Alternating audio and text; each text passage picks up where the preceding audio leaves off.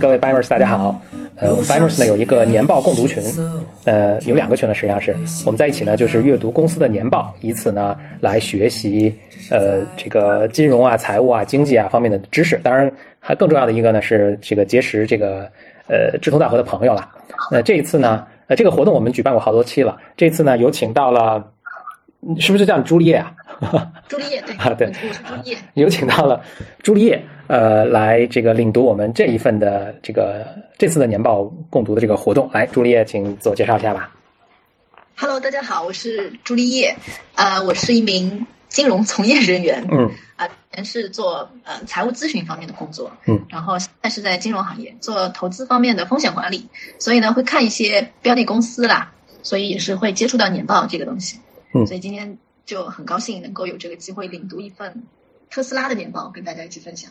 对，特斯拉也是我们之前年报共读之后，因为每次大家会选啊，一直是这个得票数特别高，然后我们期待共读已久的一个这家公司。朱丽叶呢，其实她自己很谦虚了，之前我们在录制之前我们有交流过，其实朱丽叶是在非常顶尖的咨询公司工作过，然后自己现在也是在读 MBA 是吧？对，我现在是 MBA candidate。这个过程中的角色是这样，朱丽叶呢是领读，我就代表大家呢作为这个同学，然后我来踊跃提问。好，那我们是OK， 第一页就是特斯拉这个年报的封面。其实特斯拉是一家纳斯达克上市公司，所以它的传统意义上的年报其实是那个每年要交给 SEC 的那个 filing， 其实我也10K 那个为 10K 报告嘛，那个报告我download下来之后发现有300多页，而且那个字麻麻特别的小，所以那个如果要读下来我觉得挺累。然后呢我正好在特斯拉的官网上也看到这么一份，它一共26页的一个报告，它更像PPT 展现的形式，对，然后我觉得这个就很好，它的可读性很强，是，而且该有的一些干货啊、一些信息啊都有，所以呢，这次就打算把这份报告带着大家从头到尾会精读，我基本上每页都会讲，然后呢，再分个4次左右把它讲完。我们这次读的我看是 Q4， 就第4季度和2019财年的全年的年报是吧？对，我们先看这个，它是 Q4 and fiscal year 2019的一个 update，所以呢。整个报告里面会有2个 period， 一个是 Q4 的一个数字，还有一个是2019全年的这个数字，所以等一下我讲到数字的时候可能会提醒大家，有一些是季度数，有一些是全年数。然后呢特斯拉的 fiscal year 和 calendar year 是一致的，所以它如果涉及到10点数就是2019 12月底的那个数。OK， 就顺便我补充一下，对，就有关年报啊，年报其实这个词也稍微有点就使用起来没那么标准，一般是指呢那个就是刚才朱丽叶说的那个是交给他们的 SEC 的那个就特别厚的那个内容特别丰富但比较枯燥的那么一个内容。但其实呢它还有一份东西也被称为年报，是发给那些投资人关系啊什么的。然后这一份材料呢就会比那个交给 SEC 的其实内容当然差不多了，但是这份材料就会做得更精美一点，可读性更强啊一点等等。我们今天看的应该就是这份给投资人用来维护投资人关系的这份材料。对，我这份材料是在特斯拉的官网上的，对 investor relation 投资人关系那个 part 里面下的。所以我们虽然不是投资人，但我们也可以看了啊。对，我们是潜在投资人。对，至少是潜在用户。对。好啊，看第2页的这个目录。其实我看到这儿，其实峰哥，我觉得他们的这个年报或者说这个投资人报告长得特别像 P， 有没有？就我们创业公司的融资时候用的 business plan， 其实我想了一下，你说上市公司的年报和创业公司的 BP 其实是一个东西。它的目的 BP 是用来融资的嘛，多少多少轮的融资，其实对上市公司来说，它是希望你看到了我这些介绍之后，我来买我的股票或者买我的对吧，做我的投资人或做我的消费者，其实也是融资的作用，所以这东西长得特别的像。不过那这也是比较成熟的这个创业公司了，这早期的公司可能没有这么多信息可以，没有这么多内容。对，所以我们业内会戏称特斯拉虽然是上市公司，但是它是 post IPO 轮的创业公司，它高科技，然后它目前还是一个创新型的企业，所以呢，这个我们从目录里可以看一下啊。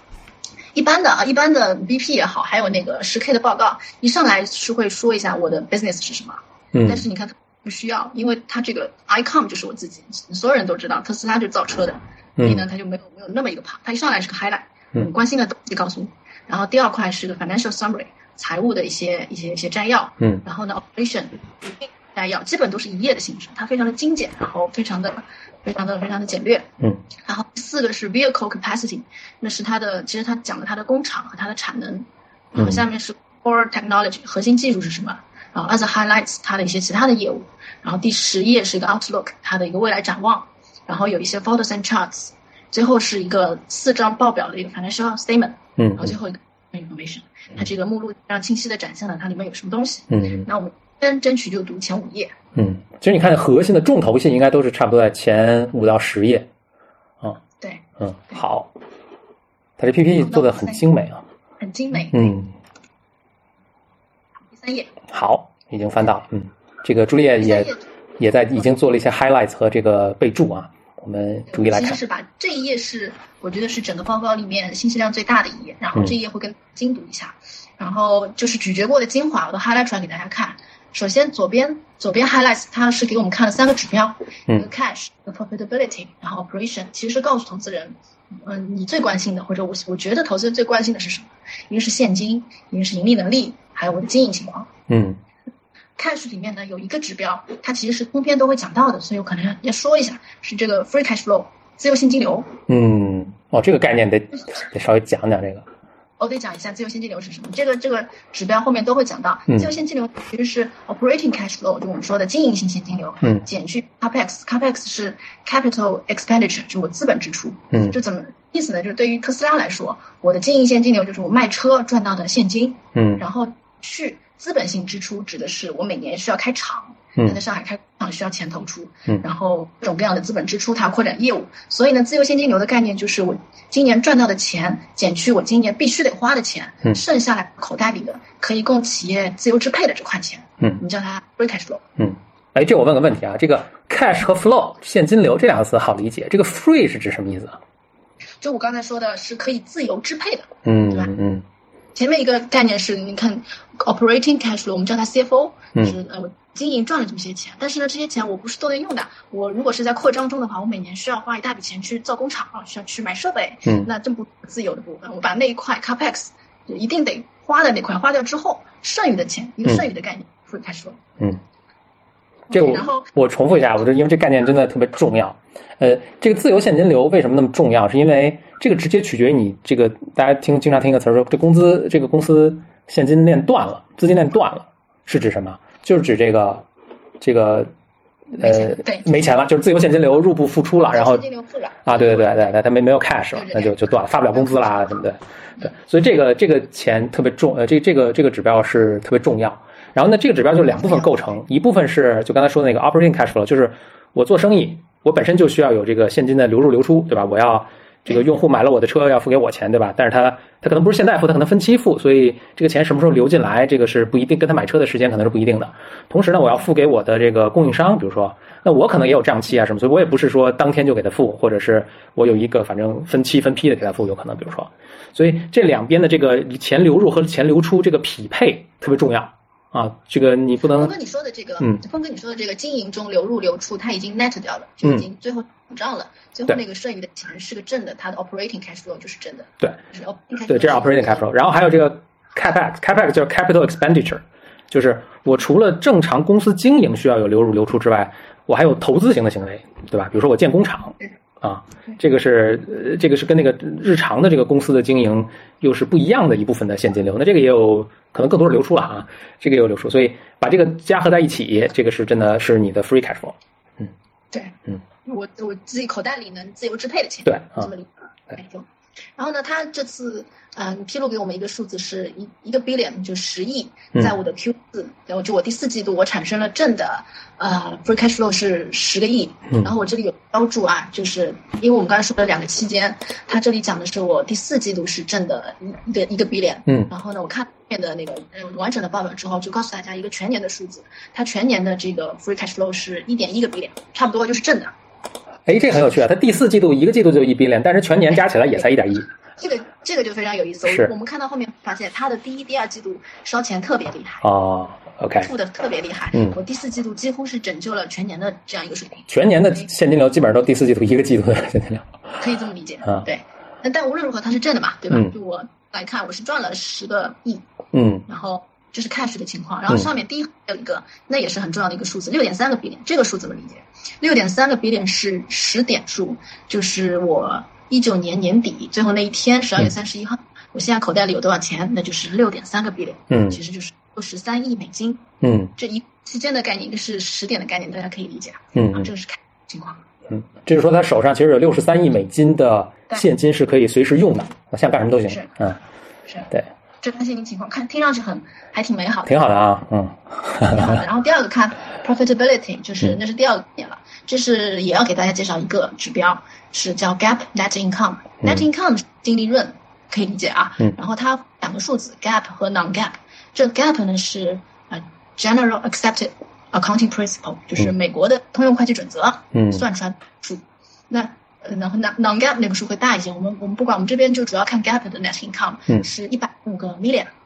这里要跟大家简单说一下 GAAP 和 non-GAAP 的，你可以这么理解，你就理解 GAAP 是美国通用会计准则，它比较严格，它有一些让你必须得计提的那个就是损失啊、损益啊得记进去，就它比较严格，所以它这个数会比较小。就这么理解。不是差的很大呀？差的很大。会跟大家讲，世界上还有什么地方是non-GAAP 用来做一个通用的标准的吗？有吗？基本有两种，就世界上有两种会计准则用的多一些，一种是 GAAP US GAAP 我们说的美国的准则，还有一个是 FIS， 那个是就基本是英国系那块用的会多一些。OK， 当然还有中国的会计准则，这都不一样。一些同学可能看中国 A 股年报的话，也会发现有些差异。那我们今天先讲 US GAAP 的东西，后面如果说 A 股的一些准则，我们可以私下交流。好。这里也有一个期间数要跟大家，我做了一个标注，它这边的105个 million 的净利润其实是 Q4 的数，就它四季度是赚钱挣的1个亿，对吧？1个亿美金。但是我后面看了全年的报告，你可以看到它全年其实是负的，而且负的很多，负的862个 million， 就是亏损 8.6 个亿。所以你可以想象，其实今年2019年的一季度、二季度亏的特别多。它第四季度虽然是盈利，可是挽回不了全年的这个损失的。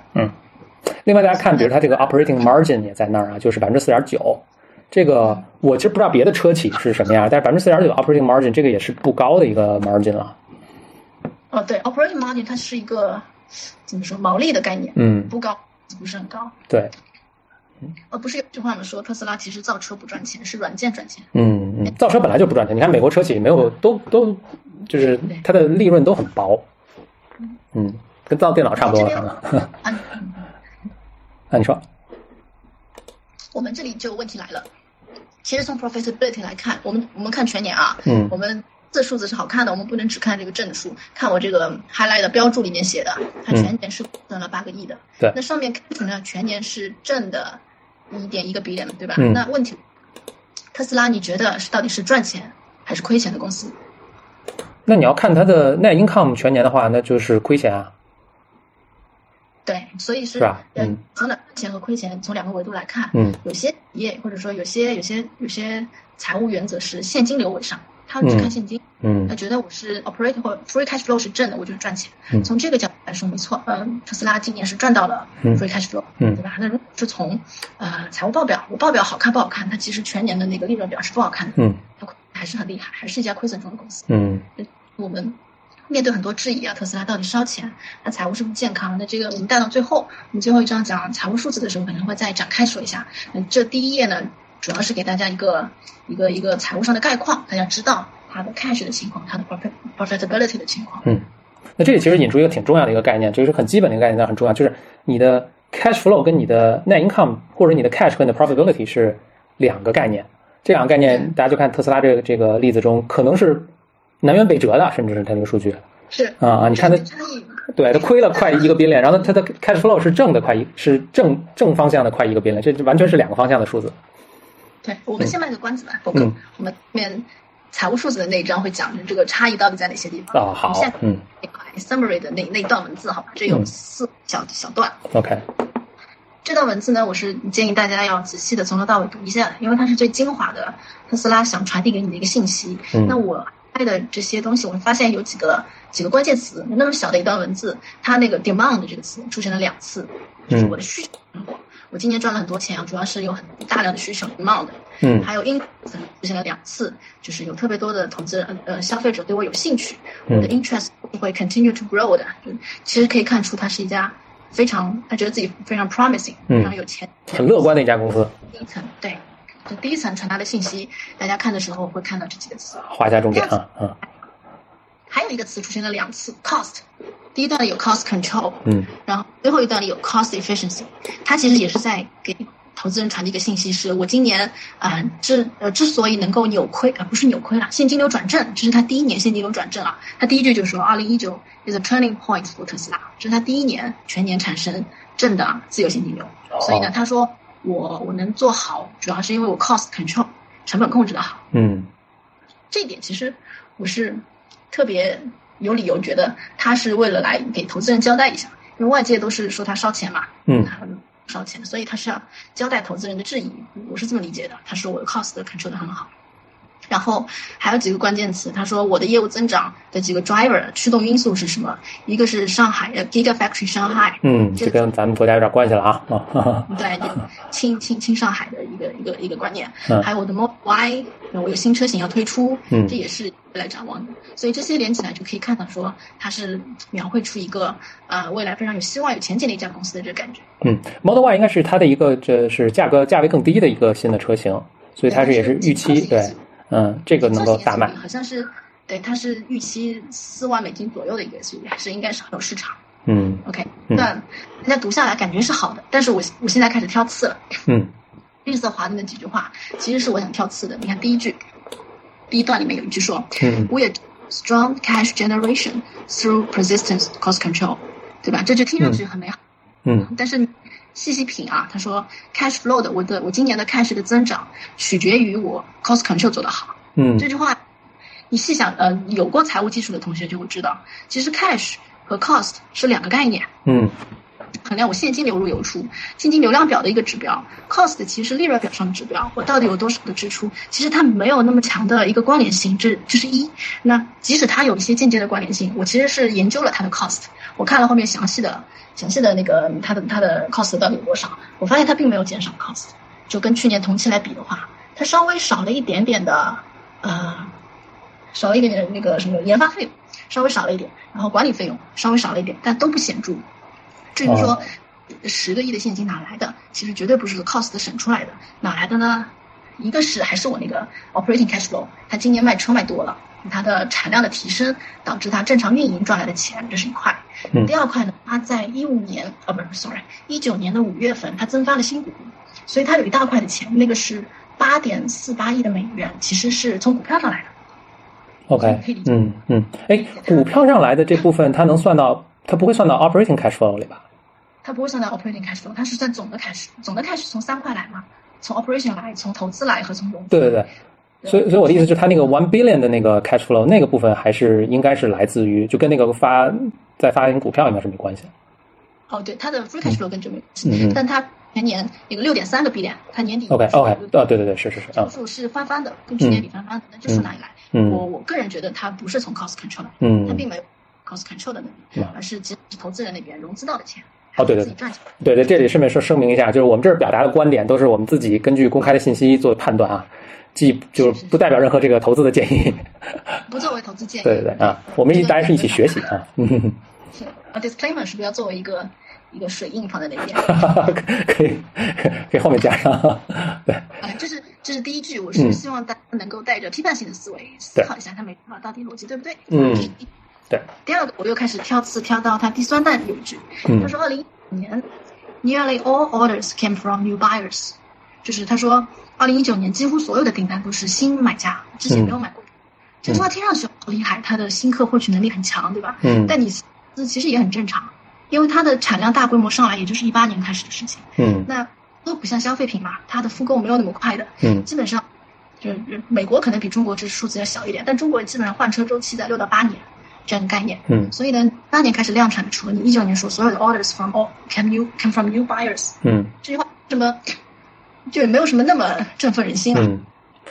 不过你这个如果更细读的话，他说 new buyers that did not hold a prior reservation， 就是当然就大家换车肯定没有那么高频率，但是他以前应该是有卖过很多那个，就是大家可以预约预定啊、嗯，所以他那个预定的那个量不知道以前有多大啊，但是他的意思是说，就那些新买车的这些人其实是连预定都没有的，就是纯新造出来的，就是或新出现的这批客户。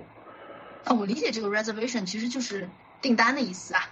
嗯，应该是预定。你看它接在 demand 的后面讲，嗯，说我的 demand 非常大嘛，今年有我的需求量，然后车都是以前没买过的人买的。嗯，我觉得大家要细想，并不是车的复购率的确是没有那么快的一件事情。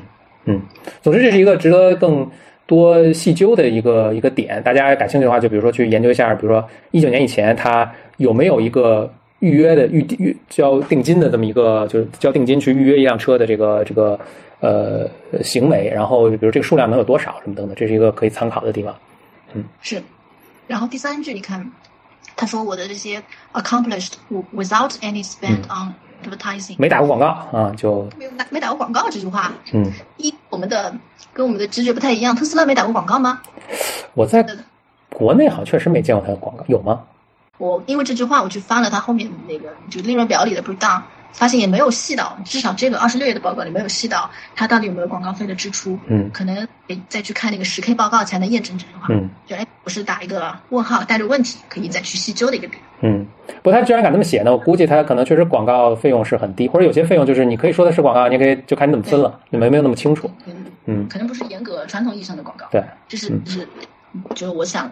希望大家注意的这几个点，这一段还是读一下，了解一下整个公司的一个情况。嗯，好，我们下一 next page 第4页啊、哦，这个是 MBA 最喜欢的啊。这个这一页我们现在第一课里面我不想讲太细的数字，因为后面有细表。Okay. 它这章呢其实是后面的三大报表节选出来一些重点的东西。嗯，我就先跟大家大概讲框架，我们不细跳到每个数字里去了。嗯，首先你看 financial summary 下面有个括号是 unaudited， 就是这数字还未经审计。嗯，这个也容易理解，他这个报告还没来得及审计，应该是。对，他很早就出来了，但肯定来不及做审计。嗯，国内证监会的要求，上市公司年报审计是要在430之前 close。美国我不确定，但肯定没有那么快，所以现在这些是未经审计的数字。嗯。然后我们再看任何一张报表的时候，这张表我就横向的讲一下它的弧度，纵向的大概看一遍。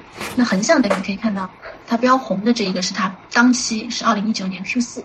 第4季度的数字，然后你往前数，它其实往前推了4个季度，2019前3季度以及2018年的 Q4， 它推到这个是有道理的。你看最后2列，一个 QOQ 是 quarter over quarter， 这我们在我们的观念中它就是环比，它就是一个同比一个环比的概念啊，对，就是环比 quarter on quarter， 然后 Y year on year， 它其实同比就跟2018年 Q4 去，两个对比的维度，那这个 summary 的表，它其实大家可以看前面第一列的这些科目，我不细说了，但我跟大家讲一下，这里的前半部分一直到从 revenue 一直到倒数第2个灰框，它都是利润表里节选出来的数字，然后最后一个框是从 cash flow 现金流量表里节选出来的数字，它是把重要的先放在这页给你看。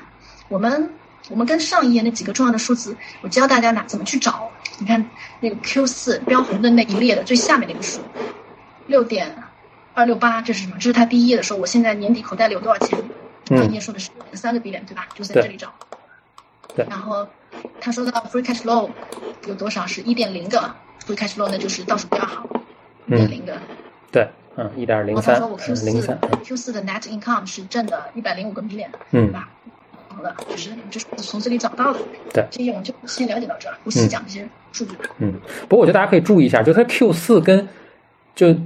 同比啊，就今年 Q4 跟去年 Q4、18年 Q4， 好像也没什么太大差别，对，是吧？这里其实我发现了一个问题，它 Q4 对比没有太大的差别，但它做的最差的是2019年的 Q1， 对吧？对，你可能2019年 Q1 就是今年的，就去年的前2个季度是严重拉垮它的一个情况的，是吧？这个到底发生了什么？今年的 Q1 发生了什么？我们后面也是会有。小小的展开，对，或者因为他18年他并没有给出全年4个季度啊，但我们只看到第4季度，但是让人不禁感觉他这个生意是一个 seasonal 一个季度性的，就好像比如 Q1 都会猛栽一下，然后到 Q4 都会猛冲一下，这种感觉。峰哥你说的没错，其实我看到这一页的时候，我仿佛在看一张国内的车企表格。对对对，春节期间大家都不买车了。对，之前我们看国内的汽车的经销商的财务报表，都是 Q1 是淡季，因为 Q1 有那个春节，他们会销量非常低。然后 Q3、Q4 是旺季，因为我们有所谓的金九银十之说嘛，都是在 Q4。那我想这是特斯拉哎，他们美国人的那个春节过年不是在 Christmas 嘛？那 Q4 是他的对吧？就中国几乎所有公司啊。都会呈现这个就第一季度好像差一点，然后那个第四季度比较猛冲一下这种感觉，因为第一季度就是很多行业你可以想象，什么餐饮啊、旅游啊，旅游可能不一样，就是什么餐饮啊什么，它都会受到那个春节的这个影响啊。美国其实很多那个比如说零售行业是有点反过来的，他们第四季度是他们一般都会是它比较高峰的一个，因为大家 Christmas 送礼啊什么，比如苹果应该是对对对，比如苹果或者一些什么奢侈品什么，反正他们第四季度都会大家都会送礼送或者打折有狂买啊什么，所以他们这个第四季度的财报一般都比较好看。但是我也确实很难想象这个特斯拉会受这个影响，我不会因为Christmas 去买辆车啊，这可能比较少。不是，它其实有其他的原因啊，它其实就跟它的产能，它18年 Q3、Q4 的产能忽然提升，导致它年 Q4 的销量好，跟那个有关。然后20年 Q1 的销量忽然不好呢，也跟它一些政策有关。它有一些税务的补贴政策在19年就没了，所以在美国国内也受到影响，然后中国也是一些好的政策在19年忽然就没有，然后它出境的，它特斯拉到19年的 Q1 底。他才开始往就海外开始销售，就建这个有往后延这个计划，所以呢就会有这个影响。后面我们讲到 business 的时候会再细讲。我只是比较意外，当然大家可以就我们这儿肯定也不见得能讨论出一个这个定论啊，但是大家就是看这些表的时候呢，反正你就要注意这个，比如这些数据哪些地方让你会有些意外，那你就可以顺藤摸瓜去研究，说不定就。但有时候可能也没研究出什么，但是很多有时候呢就会找到一些 insight， 也许就成为你自己去理解这个公司或这个行业的一个独特的角度。不过特斯拉这个我比较会关注的是，就它从18年到19年这个经历了1年，但是它的这个它19年第四季度会往上冲，但冲的也并没有说比18年更冲的更高多少，这还是一个挺值得品味的一个现象的。我们 next page 第五页是研成了 financial summary 的情况。刚才是看表，现在是看文字。那第五页你看下面两个指标 profitability 和 cash 都是我刚才说的非常通篇都在讲我的盈利能力，我的盈利。那第一个 revenue， 它这个是这个报告里唯一一个地方有讲到 revenue， 有分析到 revenue， 所以呢这一段我会跟大家讲的比较细一点啦。那这个讲 revenue 的这段文字大家可以读一下，全从头到尾读下来。那我是一边读一边就在脑子里产生了一张瀑布图，就不知道大家有没有了解瀑布图的概念。没了解等会儿就看到了。先看 highlight 的这两句话传递了什么意思。第一句 highlight 说2019年 our revenue growth was positively impacted by a strong increase in vehicle delivery。 vehicle delivery 是交付量，我们就把它理解为销量。第一传递的一个意思是说，我收入肯定是增长的，我的收入增长很大的来自于我销量的增长，对吧？告诉我们销量涨的 ，OK。然后后面继续读，它当然有一些其他的收入啊，不止卖车，还有一些其他小收入。我们看到第三行 ，This change has resulted in a reduction to the average selling price relative to 2018。意思呢 ，average selling price（ASP） 是我平均售价，这里就大家理解为单车售价。单车售是 reduction 的，就是前那半句讲的，其实就是说我 Model 3卖的多了，因为 Model 3是比较便宜的车型嘛，Model 3多了之后，那就导致我每卖出去一台车，它的单价其实降低的。那你看 revenue， 我们把鼠标放在前面那个 revenue， 看到我写了个标注，收入就等于销量乘以单价，对吧？这个很理解。那我们分析这个 revenue 的时候 ，revenue 18到19年是增长的，没问题。但是 revenue 是销量乘以单价。它第一句话告诉我们我的销量是增长的，第二句话告诉我的单价其实是下降的。那这个一个升一个降，在这个情况下要分析这个 revenue， 其实要用我们所谓的 waterfall analysis， 其实它是一个因素替代法的意义，在财务分析里面，就是说我这两个因素决定了我的收入，那到底是每一个因素到底影响了多少？这么来看，我们看下一页吧。好。这个是我自己画的，这里面的不一定完全准确。对对对，就这张图不是那个他原来财报里，是我们加进去的。是我在 Excel 里面真的是徒手画瀑布图。因为我一个画瀑布图的工具，我以前老板给了一个插件，很容易画，但是那个找不到了，我这个真的是徒手画出来。OK， 不是特别看得很专业啊。第一张小表，第一个想法是我刚才读出来的那些话，把它用数字来表达。嗯，它2018年它的 revenue 是21个 billion， 200亿，这个数它财报里有。然后2019年的收入财报里也有，是24.578个 billion， 嗯，是在对吧？这第一行都是财报里拿出来的。嗯，第二个就我的交付量，它后面有19年的数，19年全年这个数是准的，36.7万。这数是我19年卖了这么些车，18年数是他没有公布这个很准确的数，是我从后面一张图里读出来的，所以可能不是太准，那大概就是25万不到一点，24.5万，18年24.5万这么些车，所以这是估算啊，这是估算，这我估算的，那除一下收入除以销量，不就是 ASP 嘛，average selling price 单车的售价，大概可以看到，在18年的时候，单车售价是8.7万，这差不多是 Model S 或者 Model X 的那个单价，你的高端车可能卖得多，是8万多一台车。那到19年这个数字变成6.6万，可以理解。他说了，我 Model 3卖了很多嘛，Model 3比较便宜，就把这个单价压下来了，对吧？嗯。那这是一个他刚才给我们的那段话里的我提炼出来的这么一个意思。然后我做瀑布图什么意思？但下面这4个数字是我从2018年的 revenue 就是21个 billion 怎么变成24个 billion？你看，我第一个是 volume， 它的 volume increase， 它的销量从24万到了37万。那如果我假设只是销量增长，我的单车售价不跌的话，其实是贡献10个 billion， 是100亿的收入的，是由于我的 ASP 是下降的，就我卖的车没有那么高端了，所以呢有个 drag down， 你看那个图里面灰色的那一块，其实就是从高位 drag down， 就是拉下来了，拉到了其实只有24个 billion。这不就告诉我们一个意思啊？如果我只是 volume 增长，然后呢我不卖 Model 3，我还是全部卖贵车，那我其实今年的收入可以到就超过30个 billion。怎么看？那因为我是卖了比较便宜的车，我又 drag down 下来到了24个 billion。这是 waterfall 的这么一个概念。是希望这是一点，希望大家能够今天教给大家的一个小知识，能够 take away 的一个东西。所以这个东西叫 waterfall。大家看为什么叫瀑布呢？因为这个至少右半边吧，右半边像这个水流下一泻千里的这种感觉，所以叫 waterfall。然后这个 waterfall 其实还可以继续 break down 的。如果我那个灰色的那块 drag down 下来，我不是单价便宜了嘛，下来了嘛。如果继续 down 下来，我是可以看到我去年 Model 3卖多少，今年卖多少，就是细到车型，我到底是哪个车型卖多了导致我这个下来。就还可以继续的每一那这每个车型的销售量，你能有这个数据吗？就是因为这个报告里没有是吧？我走下去了，对，就大家脑要有这个概念啊。我还可以回到这个瀑布，可以做的很细的那种那个柱状，就是最终呈现的一个样子。大家如果真感兴趣，因为我们知道它的所有卖的所有车的平均单价嘛是6.6万、6.7万差不多美金。但是你大概知道 Model 3卖多少，什么 X 卖多少，什么等等卖多少，你其实是可以推测一下大概这个。他卖了这么多辆车，它的这个构成比例有多少是各个型号啊？对，可以，对，不见得准啊，但是你可以忽略的猜一下。你甚至由此可以猜出，就比如说，因为它的 Model 3推出，有没有去蚕食它以前高端的市场？就本来我想买 Model X， 然后出了 Model 3，我就买个 Model 3，对吧？因为反正我只买一辆车，所以非此即彼。那我有没有蚕食我的高端市场？那这个其实是特斯拉自己，然后包括他投资人，肯定大家都很关心的一个数。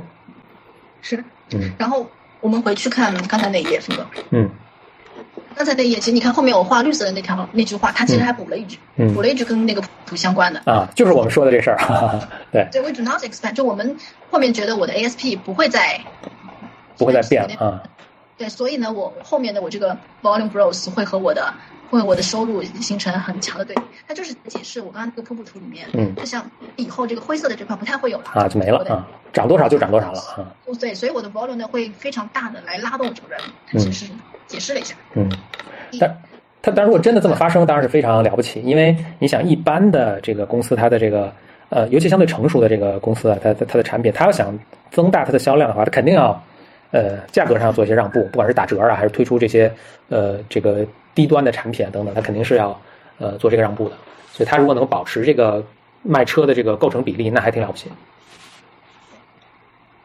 这个是 revenue， 所以虽然这一段是用文字的形式说，但是我的脑子里其实是有这么一个图和这些数字的。大家感兴趣可以对当到车型刚才跟我们说的，可以做更细的一些分析。这是 revenue， 然后。后面两段 profitability 和 cash 那些数字，其实我们前面重要的也都讲了，但是呢，我有一点就用 profitability 那边标黄的那一点，又是想跟大家说的。他不是之前一直说他的 cost 做得很好嘛，嗯，他为了表达跟投资人表达我费用控制得好，他18年还出了一个不知道记不记得 Elon Musk 他的薪酬政策，他说我18年开始宣布我不拿工资，就我零 base， 我所有的薪酬和两个东西挂钩，一个是市值，股价和市值，对，第二个是经营指标，指标要啊，然后我的市值，他当时这么说的，想他的市值要提升1000亿美金，我才上档次，然后再往后是每提升500亿美金上一个档次，一共分12档，当时我记得一个政策。那具体执行的怎么样？伊隆马斯克到底19年有没有拿钱？我们可以看这句话，他写在非常隐蔽的一个括号里，但是我把它甩给大家看。他说有72个 million， 就是7200万美金 non-cash SBC expense。non-cash SBC expense 呢，指的就是 SBC 就是 stock-based compensation，就是股权，其实就是伊隆马斯克股权激励。non-cash 的意思是说我19年之前没有给，但是我计提了。